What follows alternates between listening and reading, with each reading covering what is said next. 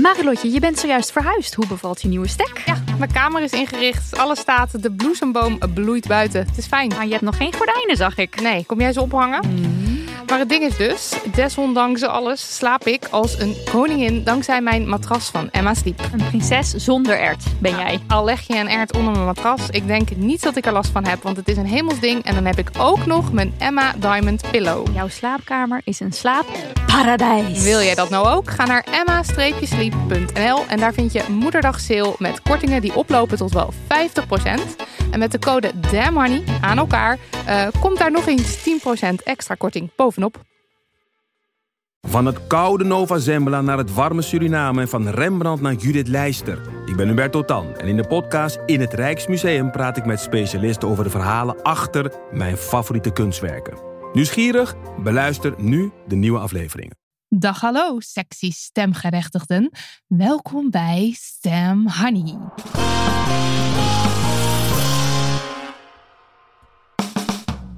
Speciale bonusserie die we maken om jou in de richting van het stemhokje te duwen. Want stemmen zul je. En dan het liefst op iemand waarvan jij denkt: hey, yes, ja, woehoe, ja, mm. Of niet, mm, weet ik niet.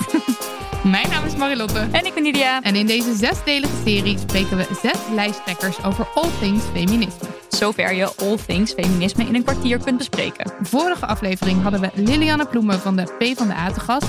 En in deze aflevering schuift Esther Ouwehand van de Partij voor de Dieren aan. Daar gaan we.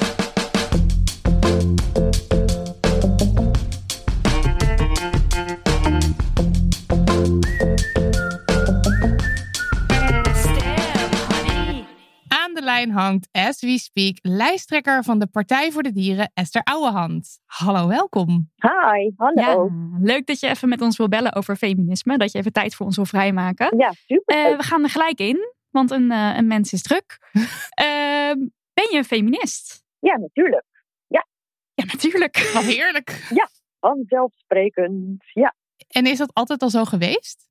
Uh, ja, in die zin dat uh, ik vind dat uh, feminisme breed is eigenlijk. En dat het gaat over de moed om te ontdekken wat er niet rechtvaardig is in, de, in het systeem waarin je ook zelf bent grootgebracht.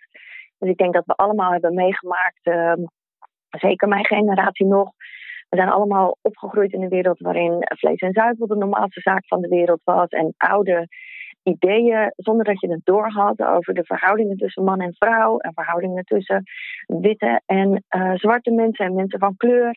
Die heb je allemaal niet zelf verzonnen, maar um, gaandeweg uh, kom je erachter dat die onrechtvaardigheid er wel zit. En feminisme gaat voor mij over de moed om een open levenshouding te hebben, om de systemen waar je zelf als deel van uitmaakt, als er informatie tot je komt waaruit blijkt dat een bepaalde groep wordt onderdrukt, dat je de moed hebt om daar open voor te staan, na te denken wat je ervan vindt en uh, te veranderen wat je kan.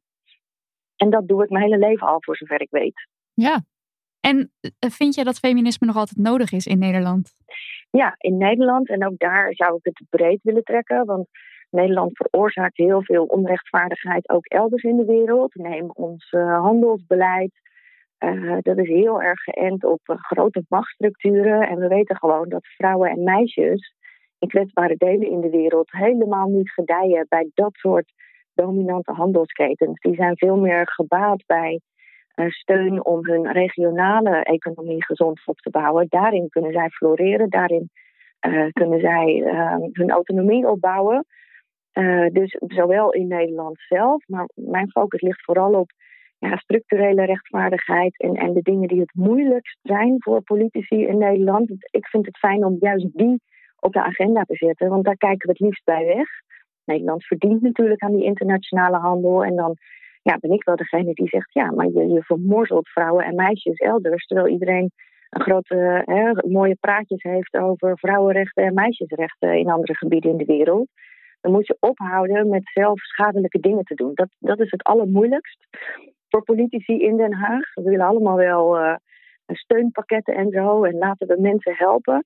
Maar als je eigen beleid juist voor schade zorgt, dan kijkt iedereen daar liever van weg. En uh, zo kijk ik heel breed dus naar uh, wat doen wij eigenlijk met ons eigen beleid en welke gevolgen heeft dat voor groepen die juist hulp kunnen gebruiken in plaats van nog meer onderdrukking door wat wij aan het doen zijn. En zou je dan een concreet voorbeeld kunnen noemen van uh, die onderdrukking of de schade die toegebracht wordt, om, het iets meer, ja, om er iets meer een beeld van te krijgen?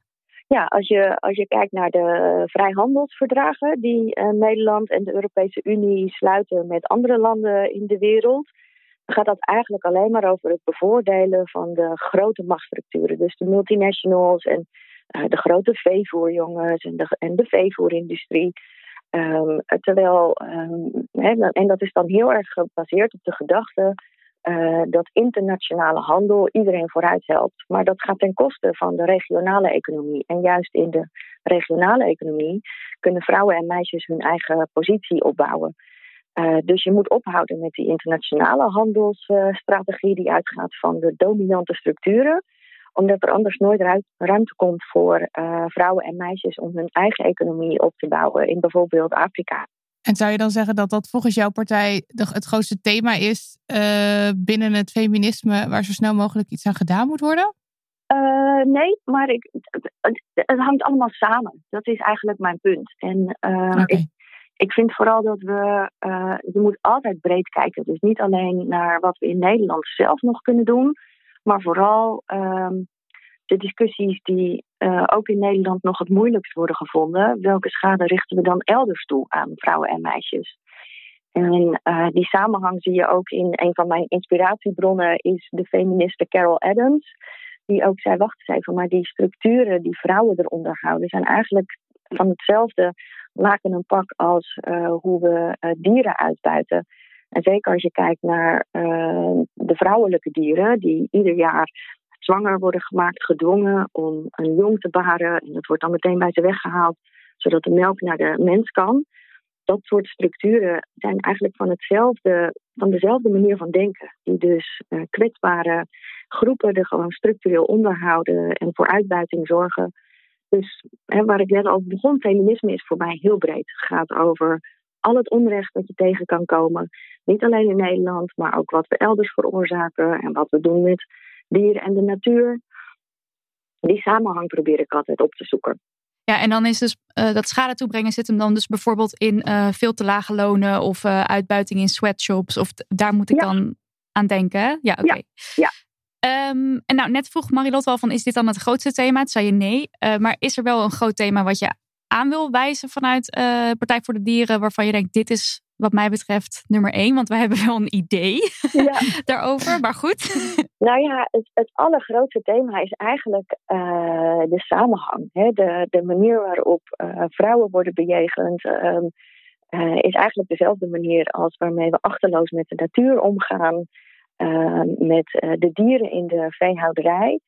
Dus uh, het grootste thema is eigenlijk dat we loskomen van um, het egocentrale denken, wat al die machtsstructuren in, uh, in stand houdt.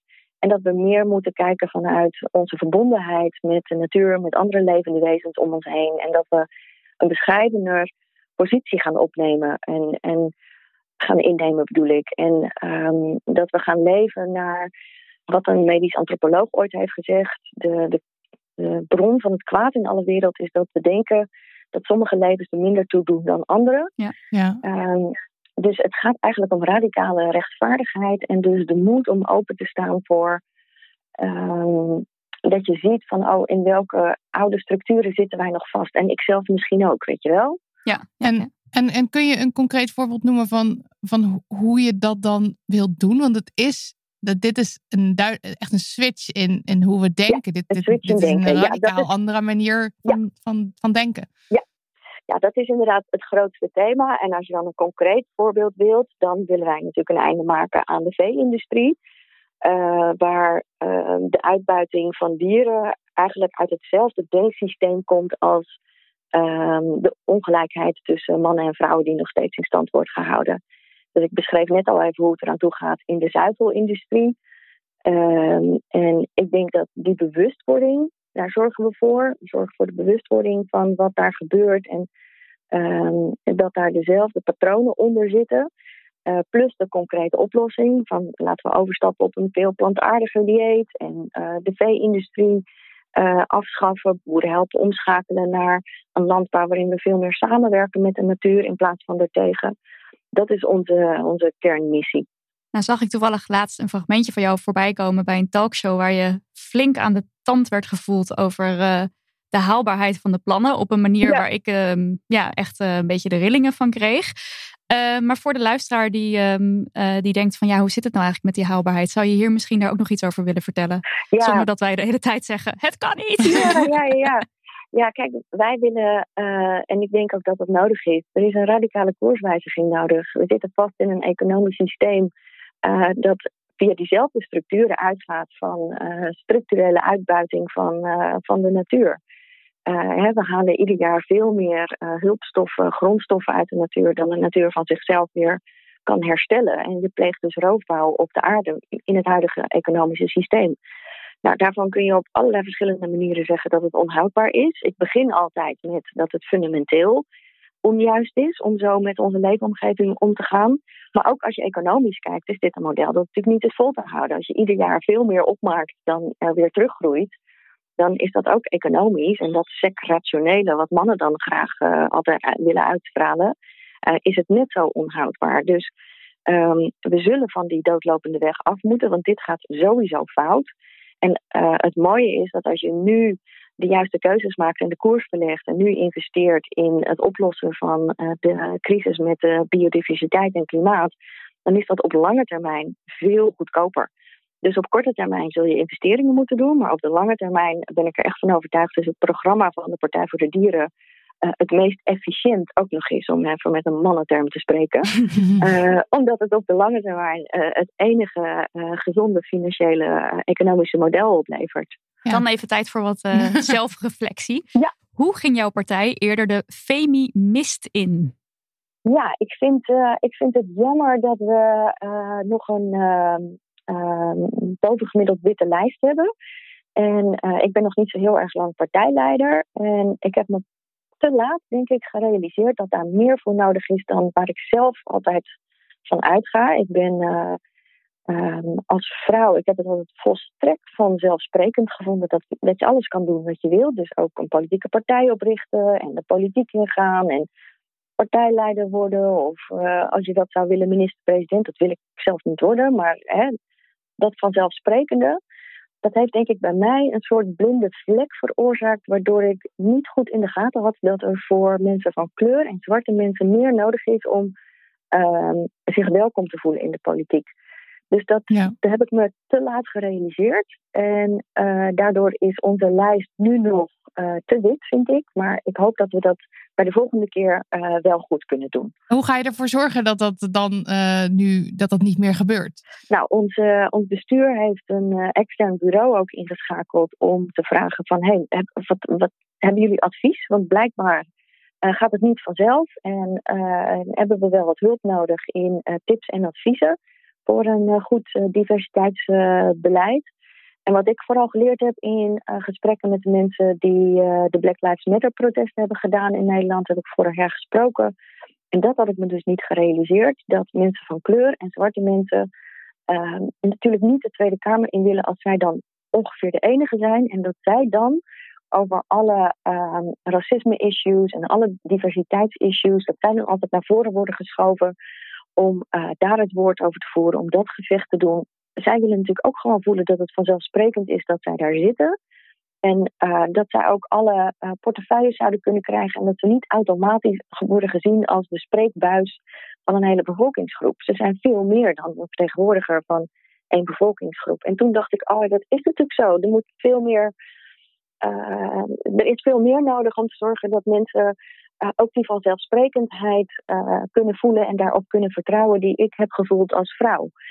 Dus uh, daar ben ik me nu bewust van en dat ga ik meenemen in mijn partijleiderschap. En als partij, ons bestuur, heeft ook gewoon extern advies ingeschakeld. Want soms heb je een beetje hulp nodig ehm, met tips van mensen die, die het wel al eerder hebben gezien en gevoeld en weten wat je moet doen.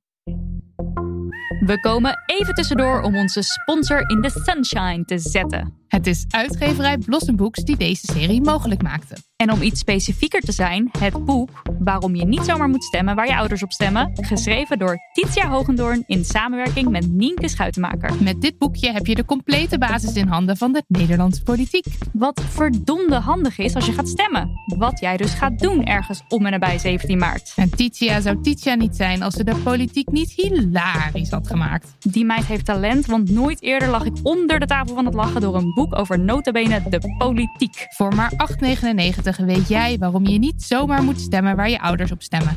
En dat is geen geld om een beetje te weten hoe de politieke wereld in elkaar steekt, zonder in slaap te vallen. Hup naar Libris.nl dus, waar je waarom je niet zomaar moet stemmen waar je ouders op stemmen, kunt bestellen bij je lokale boekhandel.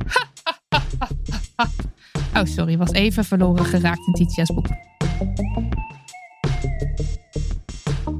En uh, in de Nederlandse politiek, het is heel, het is, je zegt het al, het is overwegend wit. Uh, en het is ook lang zo geweest dat uh, witte mannen beslissingen maken over de dingen die het hele land aangaan. Hoe ga je, want, want nu zeg je, nu reflecteer je al op de witheid van de partij. Hoe ga je er toch voor zorgen, of hoe gaat de partij er toch voor zorgen dat ook andere stemmen gehoord worden en worden meegenomen in het maken van beslissingen? Ja, nou, daar hebben we het net al een beetje over gehad. Hè. En ik denk ook wel dat ehm, uiteindelijk is die vanzelfsprekendheid het allerbelangrijkste. Um, en kun je ook, want er zijn natuurlijk ook mannen die feminist zijn, um, is het ook aan uh, de mensen die er zitten om te zorgen dat uh, hun uh, pleidooien gebaseerd zijn op alle stemmen. Dus bij de Partij voor de Dieren zijn het geen mannen, maar vooral vrouwen. Uh, maar we hebben wel een vrij witte lijst. Uh, maar het is ook aan witte mensen, uh, juist ook, om te zorgen dat je, dat je bewust wordt. En dat je ook de stemmen vertegenwoordigt die nog niet misschien op de zetel zitten in de Tweede Kamer.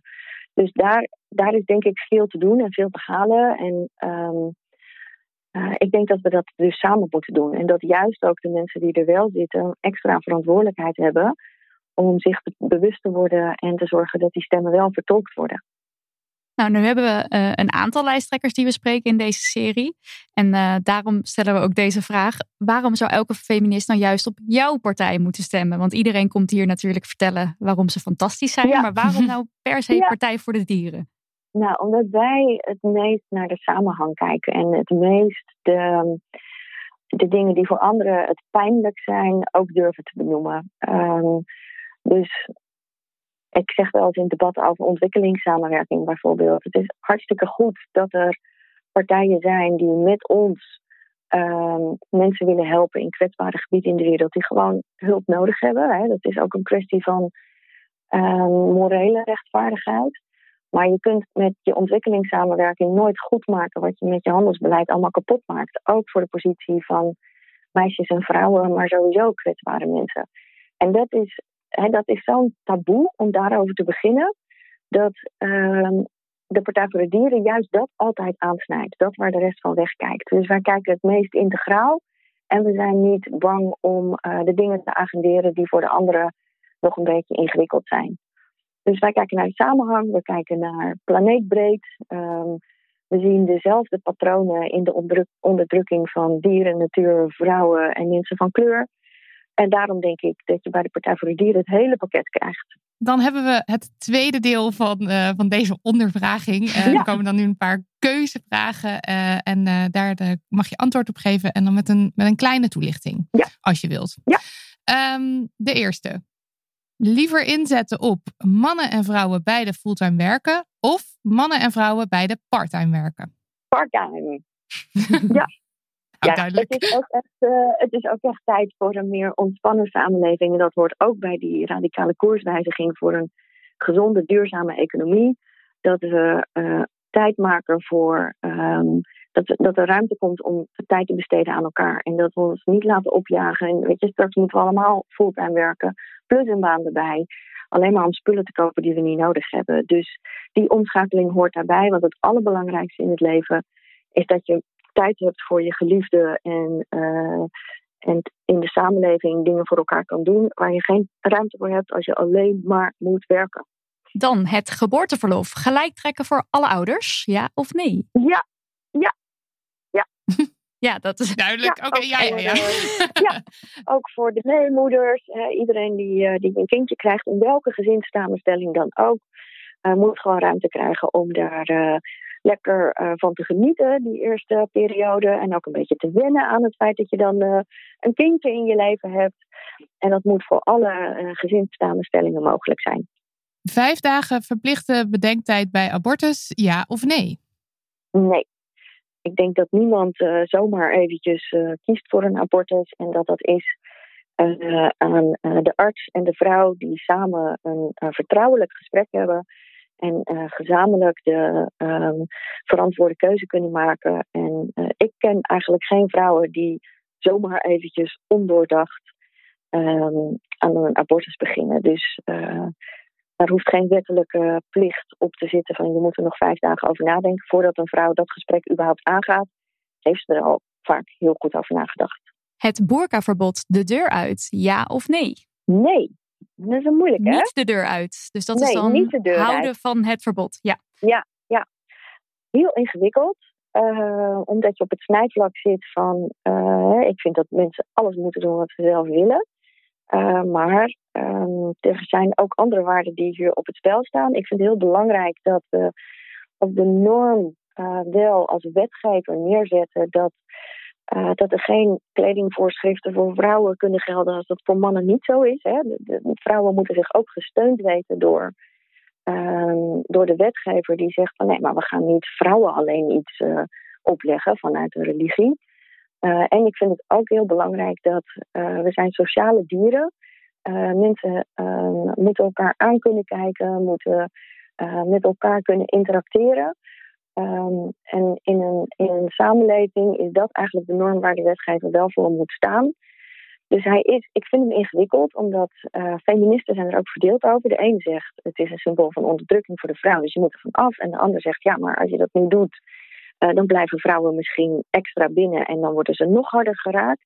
Dus hij is moeilijk, maar uiteindelijk valt mijn afweging af naar, uh, over naar het randje van nee, we moeten toch niet accepteren dat er voorschriften zijn voor vrouwen om volledig bedekt over straat te moeten gaan. Hoe zit het dan met zelfbeschikking? Dat vrouwen zelf mogen bepalen wat ze aantrekken? Staat dit eigenlijk niet haaks op wat je wil? Nou ja, dat is dus het moeilijke, omdat je niet per individuele vrouw kunt uh, uh, bepalen of zij dat uit eigen vrije wil doet. Uh, of dat het haar is opgelegd vanuit de religie waarin ze is grootgebracht. Dus dat is het moeilijke. Daarom zeg ik, hij is ook moeilijk. Maar uiteindelijk, alles overwegend, zit net aan de kant dat ik zeg: nee, toch een ehm, een boerkaverbod, omdat ik het belangrijker vind dat de wetgever uitstraalt dat er geen kledingvoorschriften voor, voor vrouwen apart zouden kunnen gelden in ons land. En omdat het ook bij een open samenleving en bij onze menselijke natuur hoort. dat we elkaar kunnen aankijken, dat we naar elkaar kunnen glimlachen, dat we, um, op, dat we onze manier van communiceren met elkaar dat we dat ook wel overeind houden in deze samenleving. Dus als het een, uh, um, en dat zit er ook in, een bivakmutsenverbod is, weet je, vind ik hetzelfde. Oké, La laten we doorgaan. ja. Uh, ja. Nederland heeft een racismeprobleem, ja of nee? Ja, helaas. Maar we moeten er alles aan doen om dat zo snel mogelijk achter ons te laten. Ik denk dat dit ook het gevolg is van um, oude, oude beslissingen waar niemand van ons uh, die nu leeft uh, actief voor heeft gezorgd. Maar wij zitten nog steeds wel met de restanten daarvan. En daar is een openmoedige houding voor nodig om te zien van hey, wat, waar ben ik mee opgegroeid? Wat vond ik vroeger eigenlijk normaal, maar is het helemaal niet? Uh, en dan de moed en de verantwoordelijkheid ook nemen om uh, die dingen te veranderen die je tegenkomt. Maar, maar je zegt actief zie ik niet dat er dat, dat racisme wordt, ja, hoe zeg je dat, uitgevoerd of dat dat aanwezig Zeker, is. Jawel, jawel, maar ik denk niet dat dat de grootste ik denk okay. dat het een, een, een, een, kleine groep is die je heel makkelijk kan definiëren. En het, um, uh, het grote uh, probleem zit denk ik in um, de onbewustheid die ertoe bijdraagt dat het nog steeds kan blijven bestaan. En daar zit dan ook de hoop, omdat we als mens uh, open, een open houding kunnen aannemen. En dus zonder dat het echt een gevecht moet zijn. Um, onze structuren kunnen veranderen, waardoor het heel vanzelfsprekend wordt dat we racisme achter ons laten. En ik denk dat daar veel meer kracht in zit dan uh, die ene groep die uh, ja, gewoon heel erg haatdragend is. Um, om dat als uitgangspunt te nemen. Want ik denk niet dat dat het is. Er zit veel meer hoop in dat het bewustzijn is gegroeid. Dat mensen door de Black Lives Matter protesten een heel grote stap verder zijn gekomen. En dat we als samenleving als geheel kunnen zorgen dat we verder komen. Waardoor die kleine groep die haatdragend blijft geen invloed meer zal hebben. Zo bedoel ik het. En dan de laatste. Uh, liever regelgeving inzetten om gelijkwaardigheid voor elkaar te krijgen. Of liever de verantwoordelijkheid bij de maatschappij zelf leggen? Regelgeving. Want dat gaat niet vanzelf. Zeker dat soort oude structuren met onbewustheid zul je actief moeten doorbreken. Uh, en daar, uh, daar heb je gewoon uh, de wetgever voor nodig die de norm stelt, die hem ook bewaakt. in hand in hand met de bewustwording die gaande is in de samenleving. Dus de politiek moet daar actief naar handelen. Opgevend is dat de bewustwording snel groeit. En de politiek moet snel die extra stappen zetten. in plaats van blijven hangen in uh, systemen die die onderdrukking in stand houden. Duidelijk. Ja, dat was hem. Ja, dat was hem. Zit er al ja. op. Dankjewel. Dankjewel. Ja, dankjewel. Heel veel succes richting de verkiezingen. Dankjewel. Dit was hem weer. Leuk en thanks dat je luisterde. Veel dank aan de lijsttrekker. You know who you are. Bedankt Daniel van de Poppen voor al het editoverwerk. Lucas de Gier voor de muziek. En Lisbeth Smit voor onze website damnhoney.nl. En bedankt, Ed internetpresident. Het is een schande dat jij ons werk moest doen. Het patent op Stem Honey. Dat blijft natuurlijk helemaal van jou. Vergeet niet te stemmen.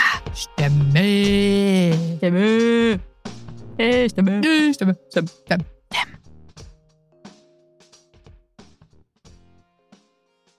Kussens, bedden, matrassen, beddengoed. Emma Sleep heeft het allemaal. Ga naar emma-sleep.nl om van jouw slaapkamer een slaapparadijs te maken. Er is nu moederdag gaande met kortingen die oplopen tot wel 50%.